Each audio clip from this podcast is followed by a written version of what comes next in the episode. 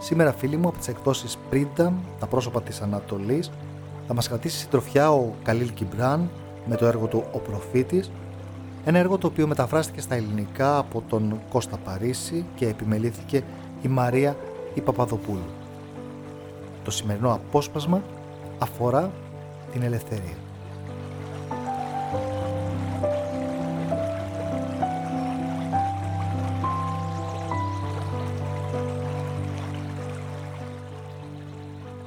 Και ένας ρήτορας είπε: «Μίλησέ μας για την ελευθερία». Και αυτός απάντησε: «Στην πύλη της πόλης και στην εστία του σπιτιού σας είδα να σκύβετε ταπεινά στο χώμα και να προσκυνάτε την ελευθερία σας. Σαν σκλάβοι που εξευτελίζονται μπροστά στον τύρανο που τους φάζει και τον δοξάζουν.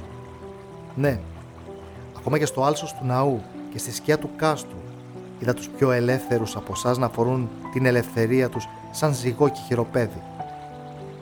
Και η καρδιά μου μάτωσε μέσα μου. Γιατί ελεύθεροι θα μπορείτε να είστε μόνο όταν ακόμα και ο πόδος για αναζήτηση ελευθερίας γίνει χαλινάρι στο σβέρκο σας και δεν θεωρείτε πια την ελευθερία σκοπό και εκπλήρωση. Θα είστε πραγματικά ελεύθεροι όταν από τις μέρες σας δεν λείπει η έγνοια, μήτε από τις νύχτες σας η ανάγκη και η θλίψη. Αλλά ενώ αυτά στη συνεχίζουν να ζώνουν τη ζωή σας, εσείς θα υψώνεστε πάνω τους γυμνοί και αδέσμευτοι. Πώς θα υψωθείτε πέρα από τις μέρες και τις νύχτες σας, αν δεν σπάσετε τις αλυσίδες που στην αυγή της κατανόησής σας δέσατε γύρω από τη μεσημεριάτικη ώρα σας. Αληθινά, αυτό που εσείς ονομάζετε ελευθερία είναι η πιο γερή αλυσίδα από όλες και σταμπώνουν το βλέμμα σας η αστραφτερή της κρίκη καθώς πέφτει πάνω τους ο ήλιος. Τι άλλο θα πετούσατε για να γίνετε ελεύθεροι παρά κομμάτια του εαυτού σας? Αν θελήσετε να καταργήσετε κάποιον άδικο νόμο, αυτός ο νόμος γράφτηκε από το δικό σας χέρι, στο δικό σας μέτωπο. Δεν μπορείτε να το σβήσετε καίγοντας τα βιβλία των νόμων, μήτε ξεπλένοντας τα μέτωπα των δικαστών σας, ακόμα και αν ρίξετε πάνω τους ολάκερη τη θάλασσα. Και αν θελήσετε να εκθρονίσετε κάποιον τύρανο, φροντίστε πρώτα να καταστρέψετε το θρόνο που στήσατε μέσα σας και αυτόν. Γιατί πώς μπορεί ένας τύρανος να κυβερνήσει τους ελεύθερους και περήφανους παρά επιβάλλοντας τυραννία στην ελευθερία τους και ντροπιάζοντας την περηφάνειά τους? Αν θελήσετε να αποβάλλετε κάποια έγνοια, αυτή την έγνοια μάλλον εσείς οι ίδιοι την είχατε διαλέξει, δεν σας την επέβαλε κανένας. Αν θέλετε να διώξετε κάποιο φόβο, αυτός ο φόβος είναι εφολιασμένος στην καρδιά σας και όχι στο χέρι του φοβισμένου.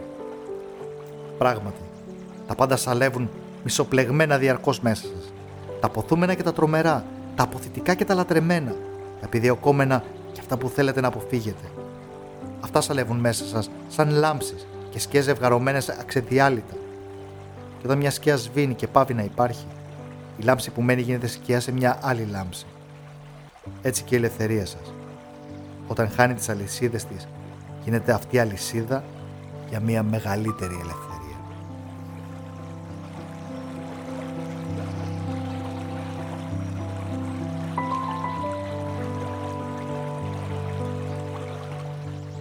Και μια γυναίκα μίλησε λέγοντας: «Πες μας για τον πόνο». Και αυτός είπε: «Ο πόνος σας είναι το θρημάτισμα του κελύφους που περιβάλλει την κατανόησή σας.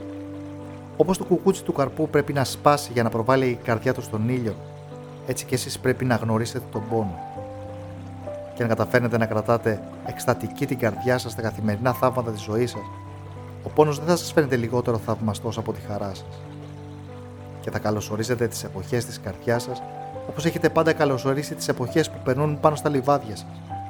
Και θα ρεμβάζετε γαλήνη μέσα από τους χειμώνες της θλίψης σας. Πολύ από τον πόνο σας τον έχετε επιλέξει εσείς οι ίδιοι. Είναι το πικρό βότανο με το οποίο ο γιατρός μέσα σας γιατρεύει τον άρρωστο εαυτό σας. Γι' αυτό εμπιστευτείτε τον γιατρό και πιείτε τη συνταγή του ήρεμα και σιωπηλά. Γιατί το χέρι του, αν και βαρύ και σκληρό, κατευθύνεται από το απαλό χέρι του αθεάτου. Και η κούπα που σας φέρνει, αν και φλογίζει τα χείλη σας, έχει φτιαχτεί από τον πυλό που ο πλάστης έχει γράνει με τα ίδια τα ιερά του δάκρυα».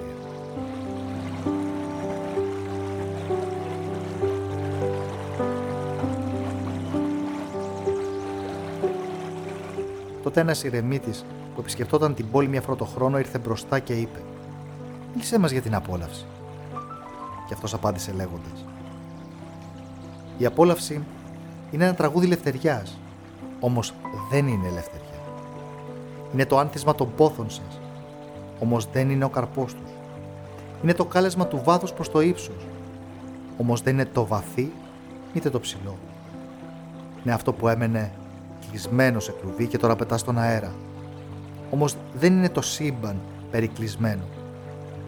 Ναι, στην πραγματικότητα η απόλαυση είναι ένα τραγούδι λευτεριάς και θα ήθελα να το τραγουδήσετε με όλη σας την καρδιά, όμως δεν θα ήθελα να χάσετε τις καρδιές σας μέσα στο τραγούδι. Μερικοί από τους νέους ανάμεσά σας ψάχνουν την απόλαυση σαν ήταν το παν και εσείς τους κρίνετε και τους επιτιμάτε.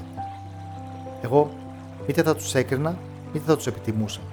Θα τους άφηνα να ψάξουν, γιατί θα βρουν την απόλαυση. Μα δεν θα είναι μόνο.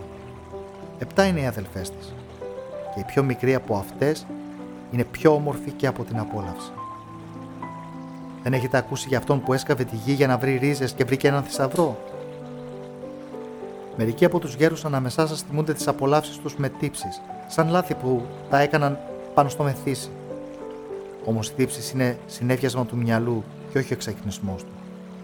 Θα έπρεπε να θυμούνται τις απολαύσεις τους με ευγνωμοσύνη, όπως θυμούνται μια καλοκαιριάτικη σοδιά. Αν όμως τους ανακουφίζει να νιώθουν τύψεις, αφήστε τους να νιώθουν αυτή την ανακούφιση. Και υπάρχουν ανάμεσά σας αυτοί που δεν είναι μήτε νέοι για να ψάξουν, μήτε γέροι για να θυμηθούν. Και μέσα στο φόβο τους για το ψάξιμο και τις θυμήσεις, αποφεύγουν όλες τις απολαύσεις για να μην παραμελήσουν ή θίξουν το πνεύμα τους. Αλλά ακόμα και σε αυτή τους την άρνηση βρίσκουν την απόλαυσή τους. Γιατί έτσι βρίσκουν και αυτοί ένα θησαυρό, παρότι σκάβουν για ρίζες με χέρια που τρέμουν. Μα πείτε μου, ποιος μπορεί να θίξει το πνεύμα? Μπορεί το αηδόνι να θίξει την ηρεμία της νύχτας ή η πηγολαμπίδα τα αστέρια? Μπορεί η δική σας φλόγα ή ο καπνός της να βαρύνουν τον άνεμο? Ή τάχα θα ρείτε πως το πνεύμα είναι μια ακίνητη λίμνη που μπορείτε να την ταράζετε με ένα ραβδί? Πολύ συχνά όταν αρνείστε κάποια απόλαυση στον εαυτό σας, το μόνο που κάνετε είναι να συσσωρεύετε την επιθυμία στα κατάβαθα του είναι σας. Ποιος δεν ξέρει ότι αυτό που φαίνεται παρατημένο σήμερα περιμένει το αύριο? Ακόμα και το σώμα σας γνωρίζει την κληρονομιά του και τις νόμιμες ανάγκες του και δεν θα ξεγελαστεί. Και το σώμα σας είναι η άρπα της ψυχής σας και σε εσάς ανήκει να βγάλετε από μέσα του είτε μια γλυκιά μουσική είτε συγκεχημένους ήχους. Και τώρα ρωτήστε την καρδιά σας, πώς θα ξεχωρίσουμε την απόλαυση, αυτό που είναι καλό, από αυτό που δεν είναι καλό? Πηγαίνετε στα χωράφια και στους κήπους σας και θα μάθετε πως η απόλαυση της μέλισσας είναι να μαζεύει μέλι από τον ανθό, αλλά και η απόλαυση του ανθού είναι να δίνει το μέλι στη μέλισσα. Γιατί για τη μέλισσα ο ανθός είναι πηγή ζωής και για τον ανθό η μέλισσα είναι ο εγγελιοφόρος της αγάπης. Και για τους δυο μαζί, ανθό και μέλισσα, το να δίνουν και να παίρνουν απόλαυση, ανάγκη είναι και έκσταση.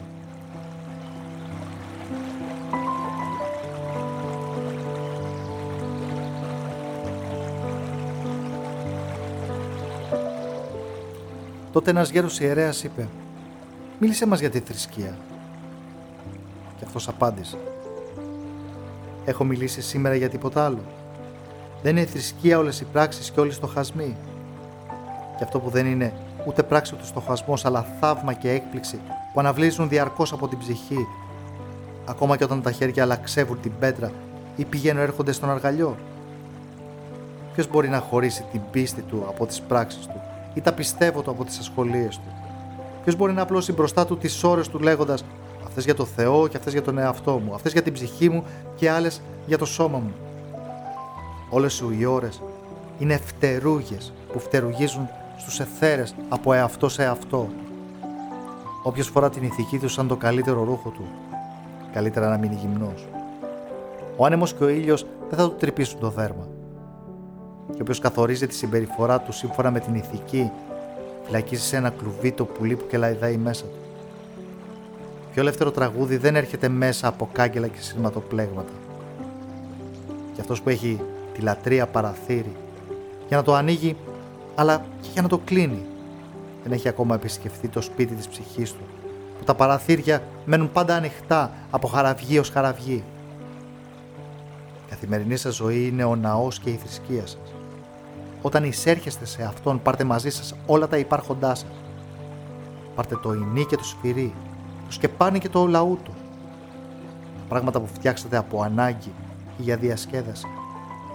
Γιατί, ονειροπολώντας, δεν μπορείτε να υψωθείτε πάνω από τα κατορθώματά σας, ούτε να πέσετε χαμηλότερα από τις αποτυχίες σας. Και πάρτε μαζί όλους τους ανθρώπους. Γιατί στη λατρεία δεν μπορείτε να πετάξετε ψηλότερα από τις ελπίδες τους, ούτε να φτάσετε χαμηλότερα από την απελπισία τους με την ταπείνωσή σας. Και αν θέλετε να γνωρίσετε το Θεό, μην προσπαθείτε να λύσετε γρίφους. Κοιτάξτε καλύτερα γύρω σας και θα το δείτε να παίζει με τα παιδιά σας. Κοιτάξτε στους εθέρες, θα τον δείτε να βαδίζει στα σύννεφα, τεντώνοντας τα χέρια του με τον κεραυνό και κατεβαίνοντας με τη βροχή. Θα τον δείτε να χαμογελά στα λουλούδια και ύστερα να ανεβαίνει χαιρετώντας με τα χέρια του στα δέντρα.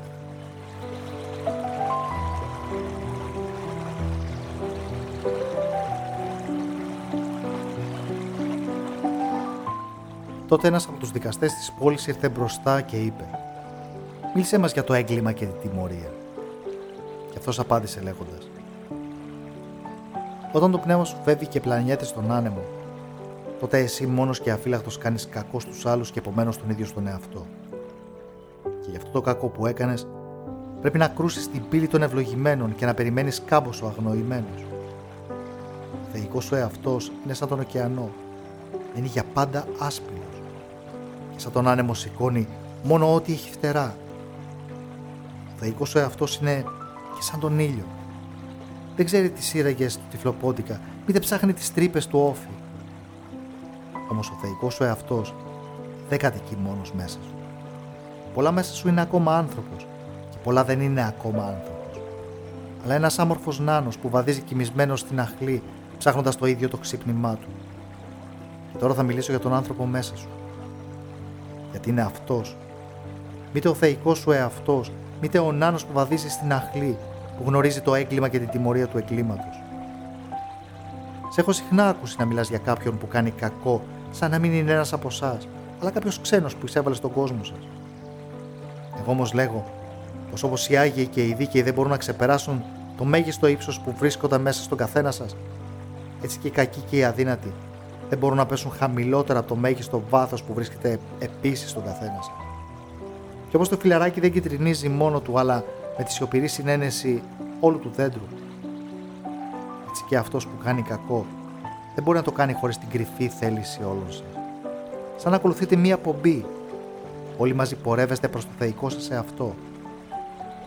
Εσείς είστε η οδός, εσείς και οι οδηπόροι. Και όταν ένας από εσάς πέφτει κατά γης, πέφτει για χάρη αυτών που ακολουθούν, προειδοποιώντας για το λιθάρι που πάνω τους κόνταψε. Μάλιστα, πέφτει εξαιτίας αυτών που προπορεύονται, γιατί αν και βάδισαν πιο γοργά και σίγουρα, δεν έβγαλαν το λιθάρι από τον δρόμο. Θα σας πω και τούτο παρόλο που ο λόγος μου θα βαρύνει την καρδιά σας. Αυτός που σκότωσαν ευθύνεται και ο ίδιος για το χαμό του. Και αυτός που λίστεψαν φταίει και ο ίδιος για τη ληστεία που του έγινε. Οι πράξεις του κακού ενοχοποιούν και τον δίκαιο. Και οι πράξεις του εγκληματία στιγματίζουν και εκείνον που έχει τα χέρια του καθαρά. Ναι, ο ένοχος είναι συχνά το θύμα εκείνου που βλάφτηκε. Και πιο συχνά ακόμη, ο καταδικασμένος κουβαλά το βάρος αυτών που δεν νιώθουν ενοχή και δεν κατηγορούνται. Δεν μπορείτε να ξεχωρίσετε τους δικαίους από τους αδίκους, μήτε τους καλούς από τους κακούς. Γιατί στέκουν μαζί μπροστά στο πρόσωπο του ήλιου, σαν δύο νήματα που υφάνθηκαν μαζί, το ένα μαύρο, το άλλο λευκό. Και όταν το μαύρο νήμα σπάσει, ο υφαντής όχι μόνο θα κοιτάξει ολάκερο το ύφασμα, αλλά θα εξετάσει και τον αργαλιό του. Αν ένας από εσάς φέρει σε δίκη μία άπιστη γυναίκα, ζητήστε τον να βάλει και την καρδιά του άντρα στη ζυγαριά και να μετρήσει την ψυχή του στο καντάρι.